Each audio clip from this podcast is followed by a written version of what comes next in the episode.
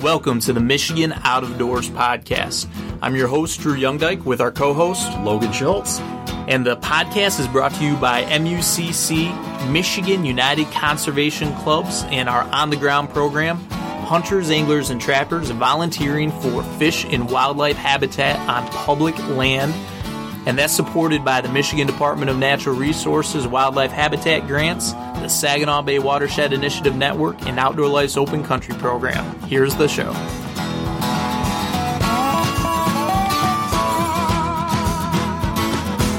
Is this the 20th episode? Well, we're recording.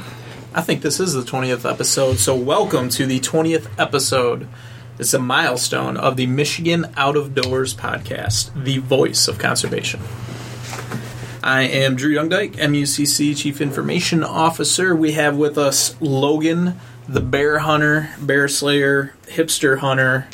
Wow. Hipster beard, ironic sweater wearing Schultz. One of us lives in Ann Arbor. Uh, one of us posts pictures of all his meals on social media channels. But only one of us is wearing an ironic Christmas sweater with a hipster beard. Nothing. You are like one step away from skinny jeans and a man bun. There is nothing ironic about uh, celebrating the Christmas season at all. So before we get too off into the proverbial weeds, we have with us as well Sarah Top, MUCC's newly christened wildlife volunteer coordinator. How you doing, Sarah? I'm doing great, thank you, Drew. So actually, let's let's start talk about that to start off with. So Sarah, she's been on the podcast before. Uh, she was placed with MUCC through the Huron Pines AmeriCorps program and did an excellent job, such an excellent job that we hired her on staff. And so now Sarah is coordinating our wildlife volunteer habitat projects, and you actually just had one yesterday at Allegan State Game Area. Yes, we went to the Fenville Farm Unit and continued a project that had been done previously uh, to help aspen regeneration. So we did that project uh, last year about the same time. Um, so you went back and expanded on the work we did last year. Um, first of all, what did you see from the work that was done last year? And this is part of the just so you guys know, this is part of the Wildlife Habitat Grant Program from the DNR um, that we did the project under last year and this year again as well. So last year we did the same thing. We cut down aspen trees that were getting too old so we can get some new growth in there.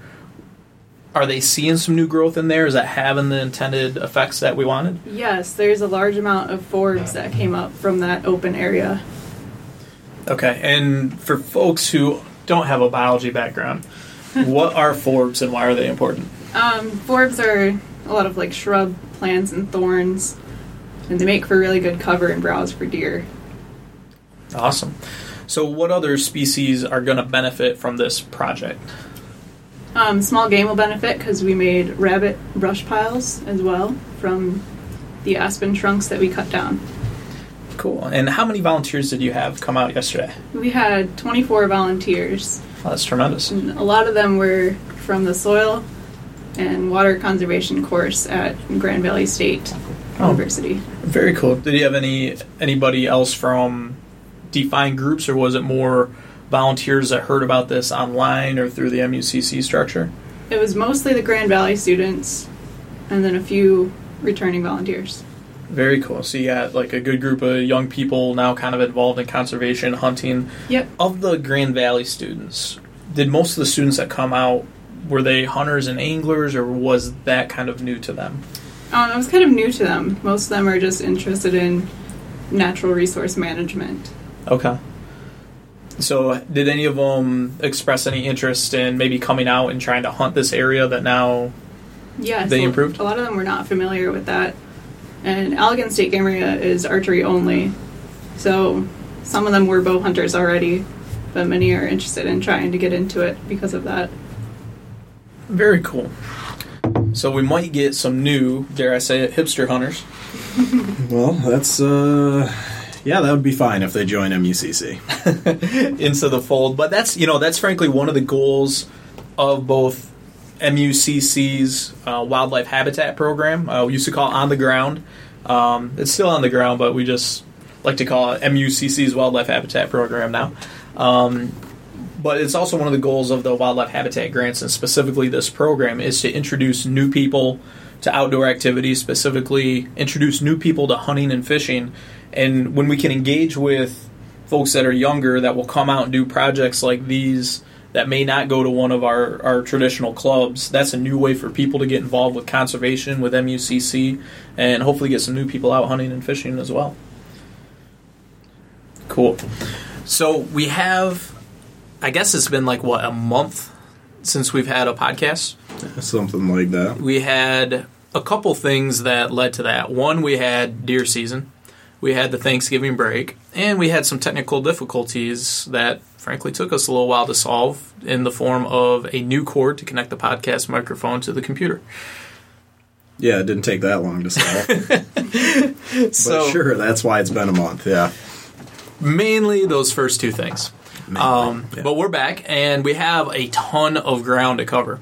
Um, so since the last time that we had a podcast, there have been a few uh, major pieces of legislation in Michigan that have been passed. Mm-hmm. So a couple of these we've talked about quite a bit. Um, so the first one that we're going to talk about that was recently signed into law is now Public Act 185, and this is the hunting access bill. Used to be House Bill 4239. It was introduced by Representative Charles Smiley, um, a Democrat out of Burton.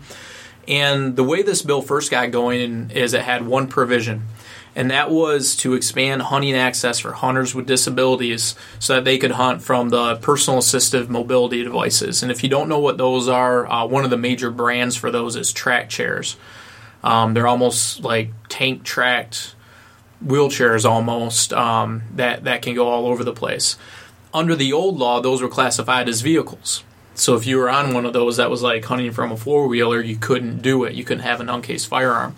Well, that's not really what they are. And so what this bill does is it makes it so that hunters with disabilities can have uncased firearms on their personal assistive mobility devices so that they can hunt from them.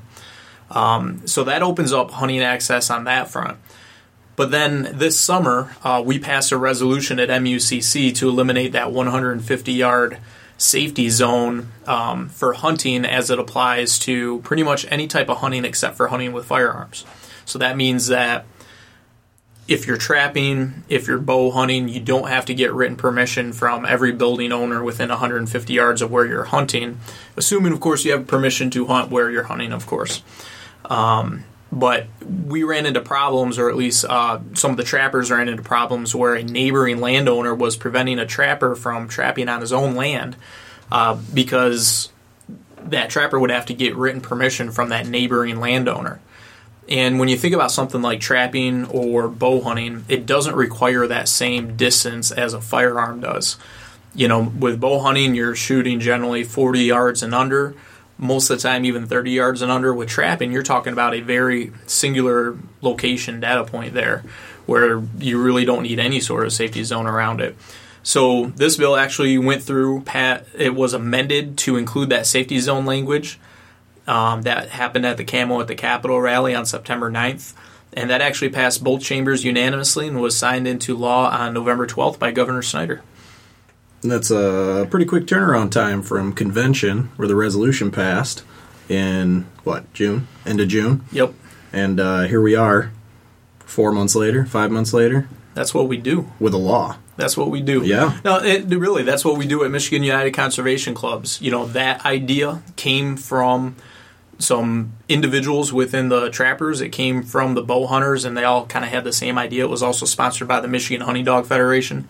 Um, and Logan, you know, as a bear hunter, you know, if your dog runs off and happens to run within 150 yards of a building, there was confusion under the old law of whether that counted as hunting, Right. you know, for the purposes of that restriction.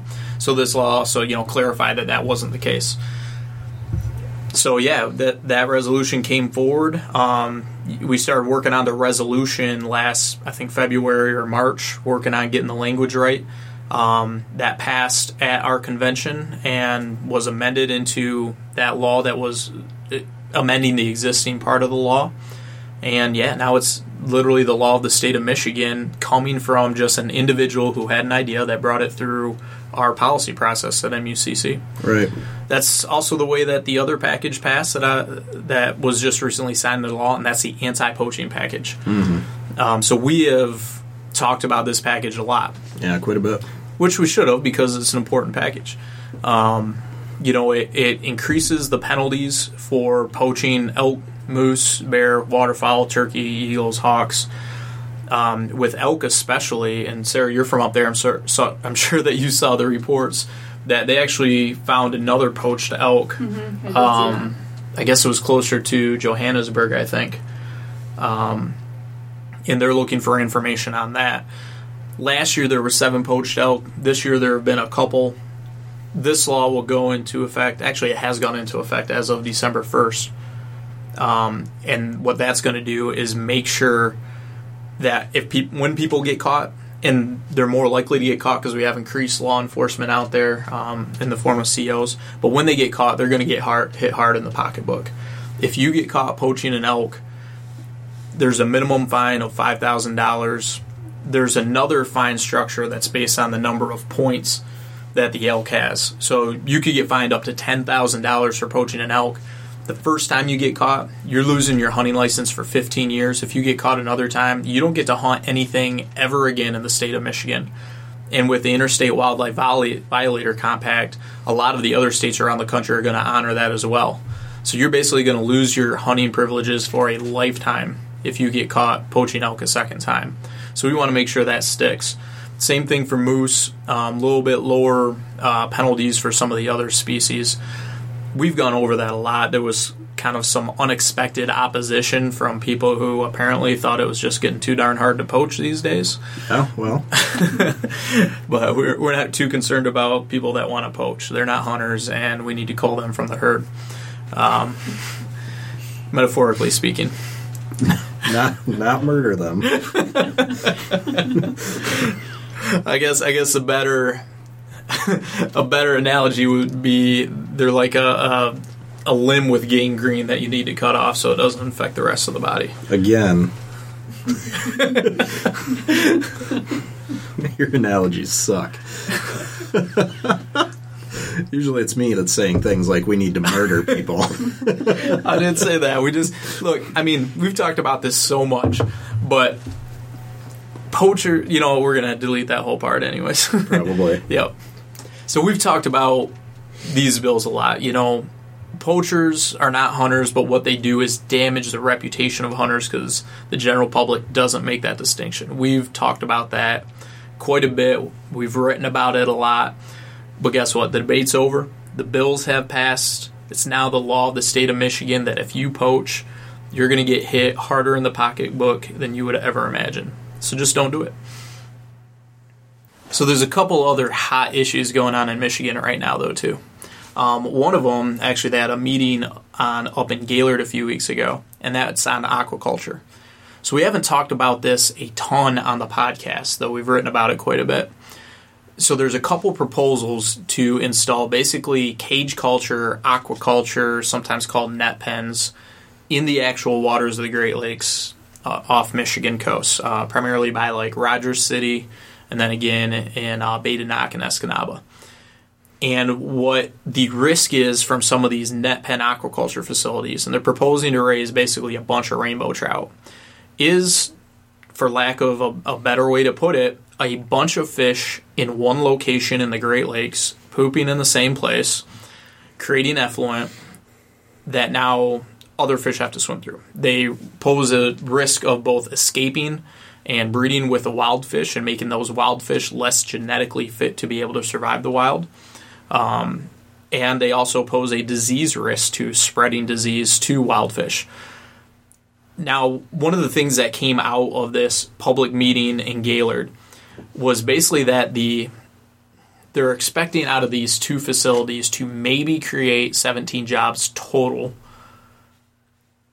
And I think it was either make a million dollars total or make a million dollars per. So that's two entities will make a million dollars and employ maybe 17 people if they're lucky.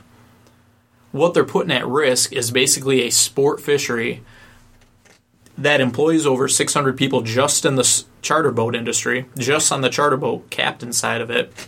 Not to mention everybody who works at, you know, say fishing tackle store, you know, sporting goods store, sells fishing tackle, um, washes boats, pumps gas, works at a restaurant where people come to fish.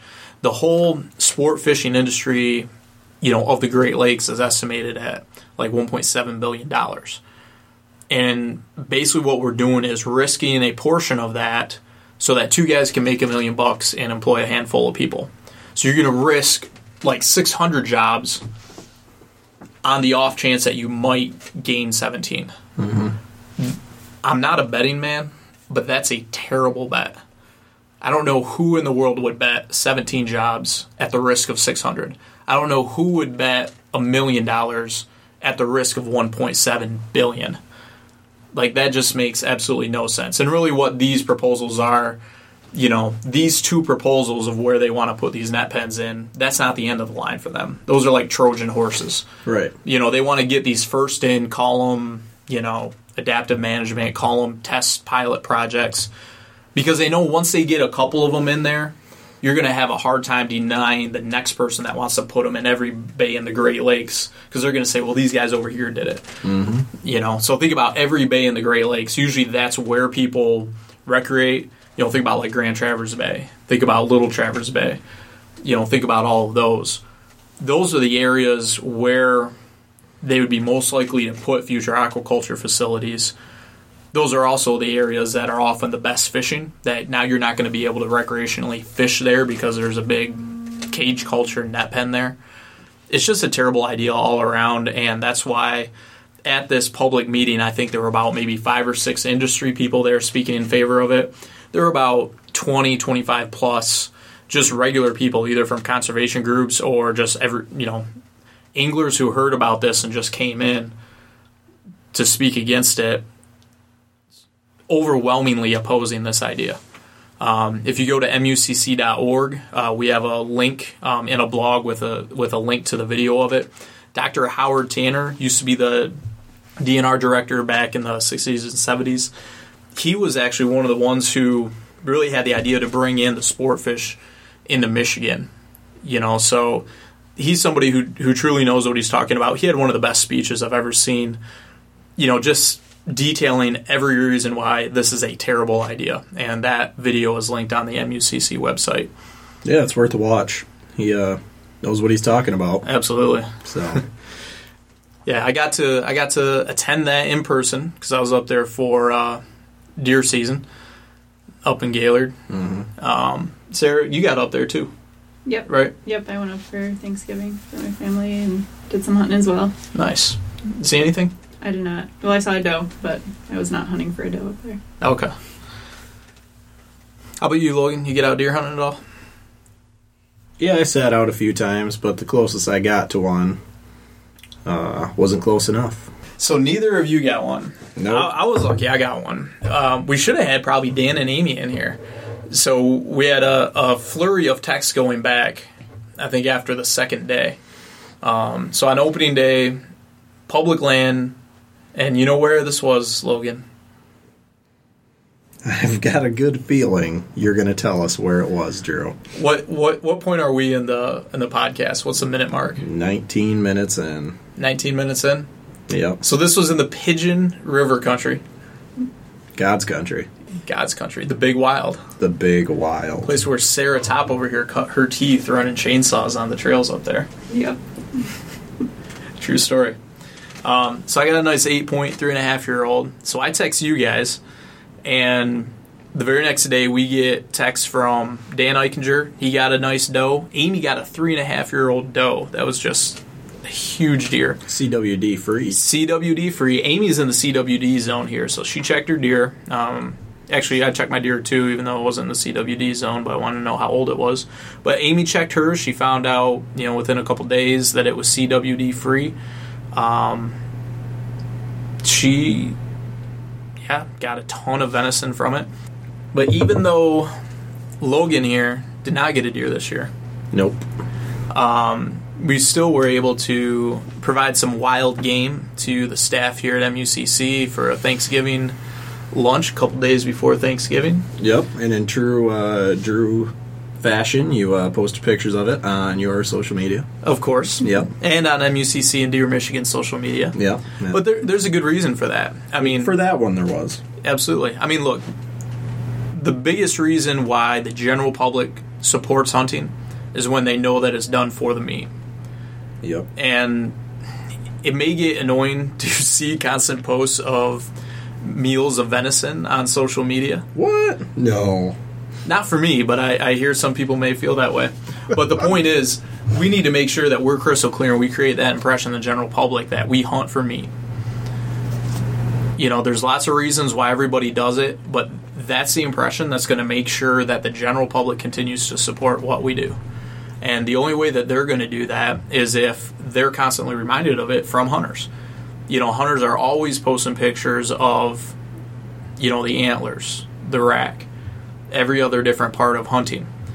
The thing that hunters post pictures of probably the, the least right now is the food. And just about every hunter in Michigan, that's, I mean, that's that's what you get from deer. Yep. Is about forty to fifty pounds of venison. Right, and the uh, the trophy appeals to you know current hunters, people who already hunt and can appreciate that, but the meat appeals to people who maybe aren't hunting right now. Well, I think the thing is the meat appeals to everybody. It's just that hunters generally aren't in the practice of posting pictures of their meals. You know, it's just not something you do, even if that is the primary reason. So, what we're trying to do, and we're doing this through the Deer Michigan Venison Poll, Yep. is just trying to encourage hunters to to be a little bit more open about sharing that part of the meat, both sharing that that's why you're hunting, sharing the meals you're creating from it, and sharing the actual meat itself. And that's what we were trying to do with the with the Thanksgiving meal. As part of hunting is is sharing the meat. That's been part of hunting since we started hunting about 1.8 million years ago. Yes. Uh, Logan loves. You Lo- said 1.8 million. I think you meant what? 6,000? Oh no! Now we're gonna get in trouble there.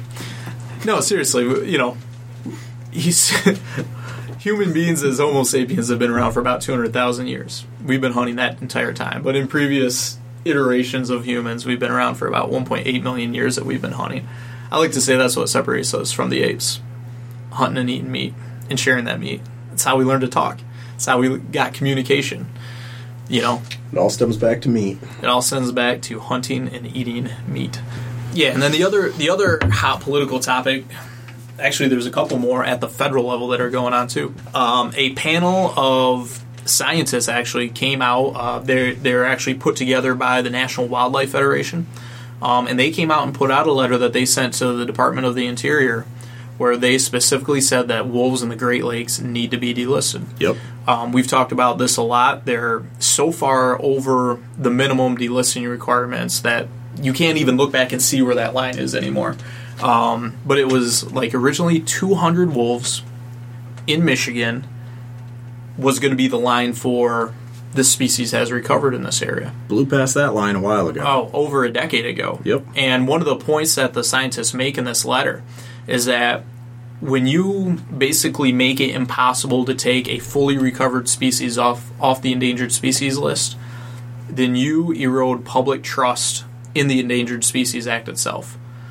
You know, think about this experience with wolves. Now you have a species that's been recovered for well over a decade. Every attempt to actually delist it and return it to state management has been met with constant frustration and basically procedural lawsuits by the Humane Society of the United States. It's become almost impossible to remove this now fully recovered species off the list because of the legal roadblocks and technicalities that keep getting thrown in the way. And that erodes support. So think about what's going to happen the next time that they need public support to put a, a truly endangered species on the list people aren't going to support that. They're going to oppose putting a truly endangered species on the list because they understand that once it goes on the list, even once that species has recovered, it is never coming off. So I think it it really has spurred a renewed push in the federal Congress to get wolves off the list. And they've now included some language in a spending bill that's going forward um, that that is that will do that, um, assuming that it mo- assuming that that it moves forward. So that's one thing at the federal level that's positive to see. The other thing that we really need to see at the federal level is the renewal of the Land and Water Conservation Fund. Um, for those of you that are familiar with the Michigan Natural Resources Trust Fund, the Land and Water Conservation Fund is basically the federal version of that. Takes royalties from offshore. Offshore. That's a tough word to pronounce, by the way. Offshore um, oil and gas royalties that belong to the people of the U.S., takes that non renewable resource and reinvests it in public recreation land. So this buys, uh, for instance, um, hunting access, boating access, especially out west, it buys um, federal hunting access because they have a lot of la- landlocked federal lands that are the only places where you're able to hunt. And this will buy kind of those squares that patch in checkerboard areas so that you can actually access a lot of the land that's already in public hands uh, for hunting. In Michigan, a lot of times what it does is it, for instance, even in Otsego County, um, put a lot of money to renovating the state park there uh, so that you can draw more tourists to those areas. Um, it put a lot of money into the Sleeping Bear Sand Dunes, you know, a place that draws a lot of tourists and injects a local economy with that kind of tourist money.